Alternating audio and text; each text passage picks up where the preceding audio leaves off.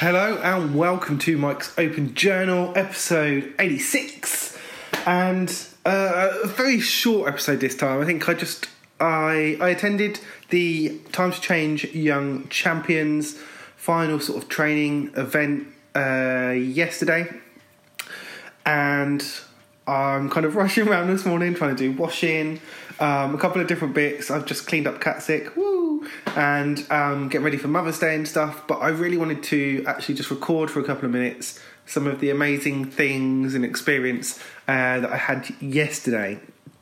And wow, like what an experience to see what goes into all of the work that the Young Champions do.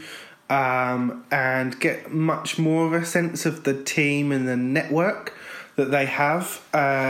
As you guys may know, I've had a few Young Champions on the podcast before as guests, and we've spoken about different topics and events and things that are going on. I've also kind of shared or supported some of the stuff that some of them have done at events or through blogging and things like that, and it's been really cool to see, and it's absolutely amazing, but it was really, really interesting to see kind of what goes on behind that, before it. It was a really interesting day. It was really interesting for me personally to hear some of them talk about kind of that idea of potentially comparing the work that they do with other Young Champions and feeling like they don't do as much. But then hearing some of the stories from those people that said, I've only done one or two things, but here's the one or two things I've done. And I'm like, absolutely amazing. So every single conversation and interaction really does make a difference to someone.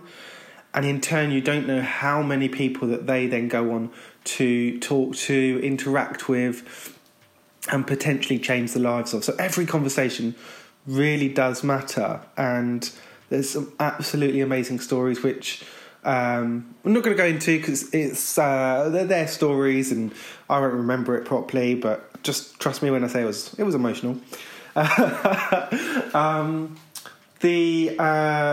VIP, or one of the VIPs on the day, was Glenn Close.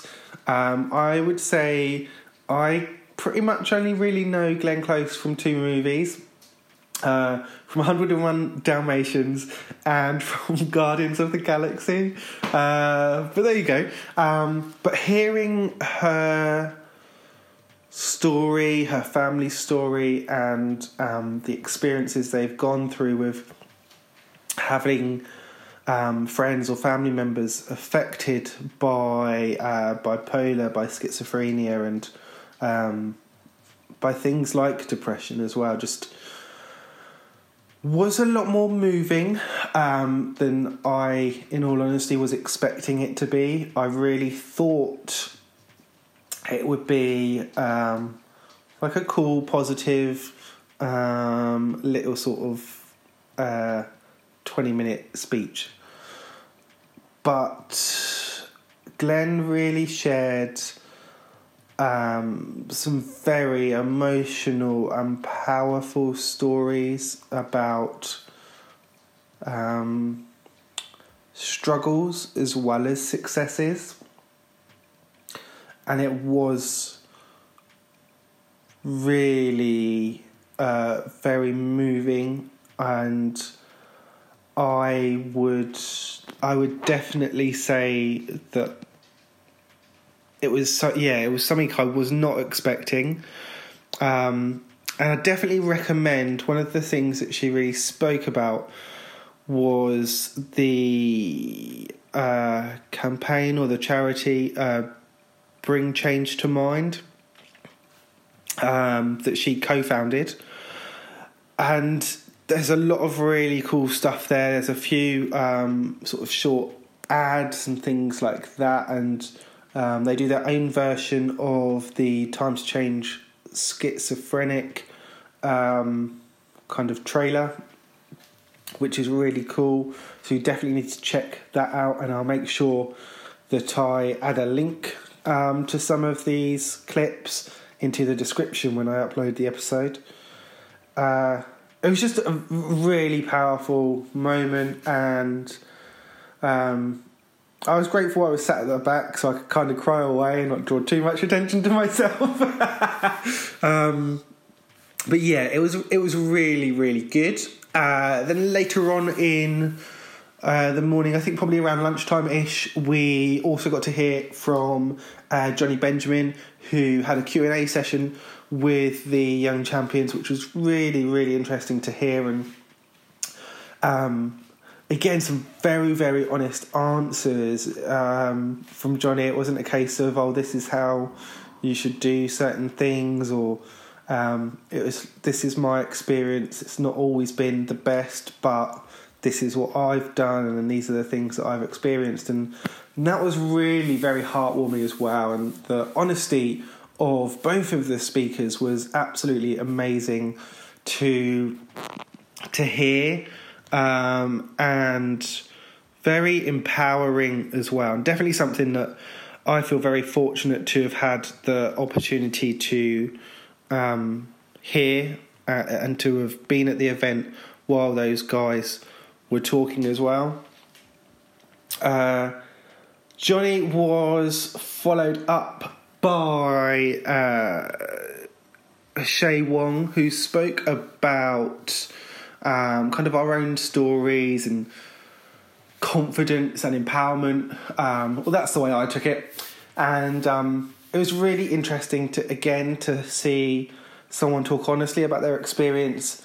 And again, the opportunity to hear people talk about different ways to think about our mental health, different ways to experience it, to work with it, and different ways to potentially benefit from it, and being able to share our own stories and share that experience with other people, very much like the three speakers were doing on the day, to allow those young champions and those of us that were lucky enough to be there at the event as well, to kind of take away and just, I guess, to appreciate the opportunity that we have, and really feel empowered by our own confidence to speak about the struggles and the successes of our journeys with mental health illnesses. Then in the afternoon, I led a podcasting session, which was really, really cool to actually go away and to talk about to people face-to-face the benefits of podcasting, some of the amazing opportunities to share our stories, and kind of have that peer-to-peer support, really have an opportunity to just listen to each other, and do that in a safe, non-judgmental environment. And something like this kind of version of media, where it is just audio, does make some people feel more comfortable as well. And I think sometimes I feel more comfortable with it. So it's definitely worth kind of acknowledging that as well. We also spoke a little bit about some of the risks and some of the things that you do need to be aware of. Those of you that listen to a number of episodes will be more than aware of some of the Skype issues we have at the start of episodes, and getting that set up. But there's also things like checking in with those guys that come onto the podcast, making sure they're okay with the things that you've discussed, and trying to make sure that you're not sort of triggering each other as well as you're going through your conversation, and being aware of potentially some of the things that you might not be able to talk about for legal reasons as well, and just, yeah, being aware of some of those potential dangers. It was interesting and humorous to talk about how to technically set up a podcast as well. I'm not going to lie, it's still ridiculously difficult if you're not on a paid service, I think. And I spoke about the way that I set up my podcast originally, using all the various places, so GarageBand to edit the audio, having the audio file stored at archive.org, then having your podcast feed on Blogger or WordPress, having the image stored online somewhere, which has to be the 1400 by 1400 for iTunes, Using stuff like FeedBurner to then transfer your file from Blogger over to places like iTunes, Acast, and various other places as well. It's complicated, but then it's a good way to get set up. It's free. It makes it accessible to a lot of different people. And I'm sure, while that's the way that I've done it, that there are better, quicker ways to do it. But it's about, again, sharing your own experience and also pointing to some of the places like SoundCloud. I know some of the guys that I listen to use places like Clipsin and Podbean and stuff like that as well. So looking out for some of those paid services that do make the whole uploading and podcast storage much easier. But again, that involves that cost, which I think personally, I feel like that's quite an outlay when you're starting off. I think it is better to do it free, just to get a few episodes going and see whether you want to invest the money into podcasting.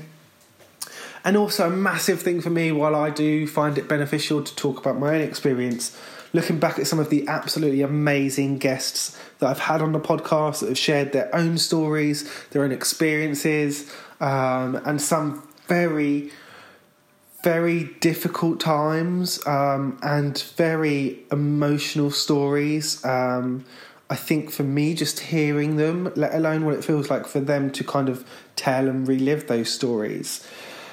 Also, some of the amazing successes that people have had. And it's something that I think, as people, but especially British people, really struggle with saying, actually, I did this and it was really good. It was really beneficial. I did it really well. Like, people enjoyed it. We kind of struggle with that sort of stuff.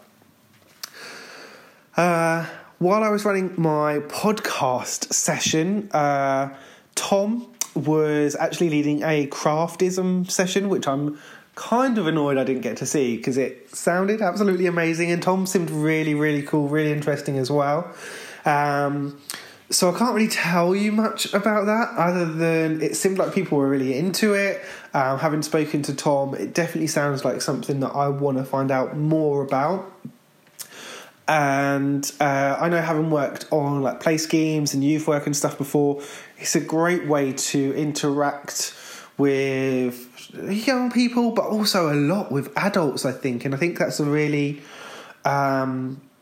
missed or poorly signposted type of support, in that actually I can tell you, like, people sit down in the first, 5 minutes of kind of the what are we actually doing, they're listening and very task orientated. But after that, and people are going, they kind of open up, and they're a lot more willing to talk about the things that are going on in their lives, potentially the struggles and some of the successes, and again, just open to conversation. I've heard some people talk about this as well when you go to the hairdressers and you're kind of there with sort of nothing to do, and you end up talking, and I think, yeah, that's great, but you're generally paying for the hairdresser and you're paying for that experience. And actually, craft can be really cheap and really a lot more of an activity that you're able to do again and again, and be involved with other people as well. So it's a really cool thing to have. The day was pretty much rounded off with the guys talking about their own experiences and trying to develop that into things like CVs and skill development, and what they want to and what they are going to do moving forward, which was really a very empowering moment to see a group of young people that are so hugely passionate about mental health, about reducing the stigma, about increasing awareness of not just mental health, but mental health illnesses, symptoms, and kind of support and opportunities to talk to people about some of the things that we might be struggling with, about their belief that actually mental health is something that everyone has. Mental health illness is something that's going to affect, or does affect, 1 in 4 people, that everyone knows at least 3 or 4 people, and so you know someone that will be directly affected by a mental health illness. I I think that's really important to hit home. I think some statistics where you end up with like, oh, it's 1 in 10, 1 in 20, 1 in 100 or whatever. Everyone knows 4 people or 3 people, including yourself. So you will know someone, probably a close friend or a family member or yourself, who are directly affected by a mental health illness. And yet it's something that many people don't talk about, something that many people don't feel able to talk about. I very much believe it's not something we have to. We don't have to talk about things. Some people don't want to, and that's completely okay. As long as they've chosen not to talk, as long as they feel like they have the opportunity, they have the support network and the support there to talk if they want to or feel they need to.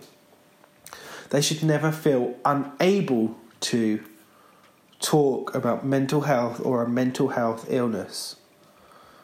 Particularly because so many of us, by the time we are thinking about talking about mental health in a serious way, we are already heavily affected by that mental health illness. It's not part of our day-to-day conversation. We don't mention that we're starting to feel anxious about certain things or depressed, or we're starting to struggle with some simple day-to-day tasks. Yet, we will mention that our ankle is a bit sore, or our fingers feel a bit stiff, or our neck is a bit crooked, or we've got a bit of a headache. It shouldn't be any different talking about mental health. And that's a really, really important message. Too many people are left on their own and isolated and feeling unable to talk about very serious and important issues. That can lead people to be in much more dangerous, much more serious situations than they needed to be in. Things like suicide are topics I've started to talk about a lot more. And again, it's something that potentially, arguably, is 100% preventable. By talking at an earlier stage about some of the struggles that we might have with family, with friends, with some strange weirdo online, we can have that opportunity to stop, prevent, decrease the escalation of a mental health illness. Trying not to get too serious and not to cry. But it is a really important, and it's a really important topic, and it affects everyone. And yesterday was a really powerful, emotional and inspiring day because of those young people, because of the stories, of the experiences, of the challenges that they have had, because of the awesome people that came along to speak in Glenn, Johnny and Shay as well. It was a day that reminded me that we are doing so much, and yet there is so much more to do.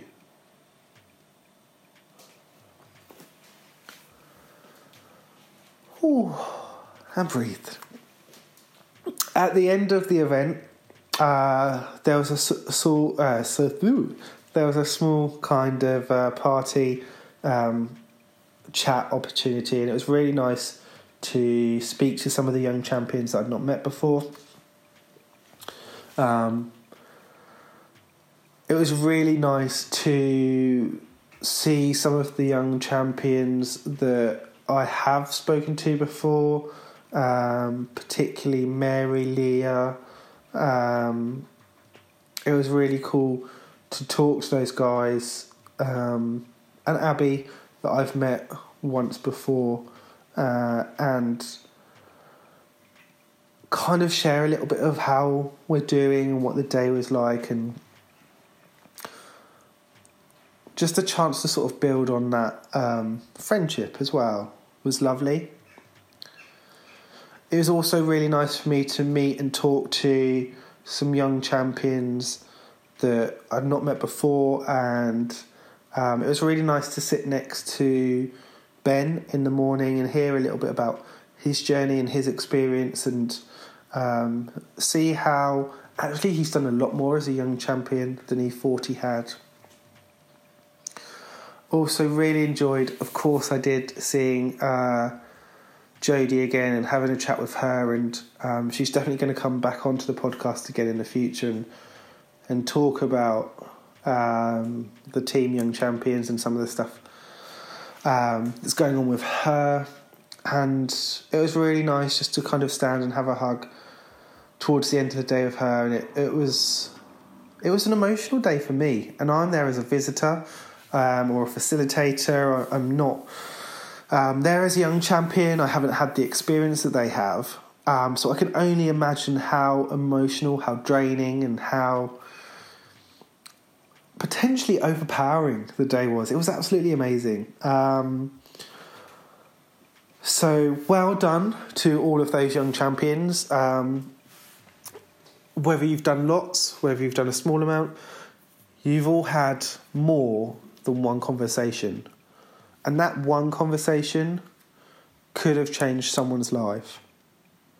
Not only could it have changed their life, it could have changed an uncountable amount of lives that they in turn touch as well.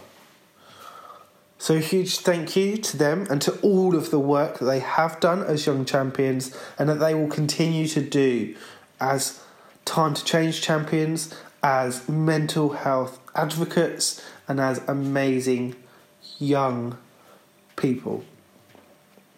I want to say a big thank you to Joss for inviting me along to the event yesterday.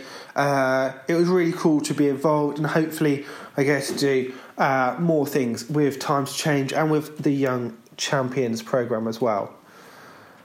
Having had a really positive experience and a really positive workshop, hopefully I'm going to be able to introduce you guys to some of the young champions that I spoke to, and hear about their journeys in the future as they come on as podcast guests. And I know one or two of them are thinking about starting up their own podcasts as well.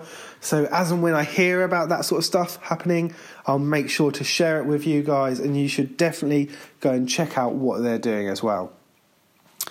Well, for now, I've got a couple of podcasts lined up, but they're not going to be coming immediately. There's still a little bit of working out to do with those. But the big thing that I would like you guys to be aware of is the Mental Health Blog Awards event that I'm organising for July. I think it's July. Is it July or June? I think it's July. Check out the website, mikesopenjournal.com/MH Blog Awards. Early bird tickets are currently £4.78, but they're going to go up to £7 or £8, I think, around May time. So I'm just trying to encourage everyone to get those early bird tickets. Up until May, you can also nominate people for the awards. So there's categories for photography, campaign or project, also for your blogger of the year, your vlogger of the year, your podcaster of the year, and for your micro influencer as well. So they have to have under 2k following on Twitter for that category. I've got to say a big thank you to a few of you that have nominated myself for the podcaster award. However, as the host of the awards, I'm not going to stand in that category. So I would encourage you to, if you don't already, have a look around and find some of the other amazing mental health podcasts that are out there as well. For myself, I don't want to throw you guys in any certain way, but one of the podcasts that I did mention yesterday, I mentioned three, but one of the ones that is really important to me is The Dark Place with Joel. This is probably the first real mental health podcast that I really got on board with. I really like the way that Joel talks through the episodes. I really like the way that he kind of has the discussion with his guests. The episodes aren't going up as regularly anymore, but there's an amazing backlog of episodes for you guys to have a look at. So again, I'll add a link into the description. It's, it definitely formed probably part of my inspiration for starting up my own podcast and having my own conversations about mental health and sharing other people's stories as well. So an amazing podcast to check out. Thank you very much for listening in to this episode and to me just talking away for a little while. I did say it was going to be a short episode, but I've managed to almost fill up half an hour. As a shy guy, that's not bad, I reckon.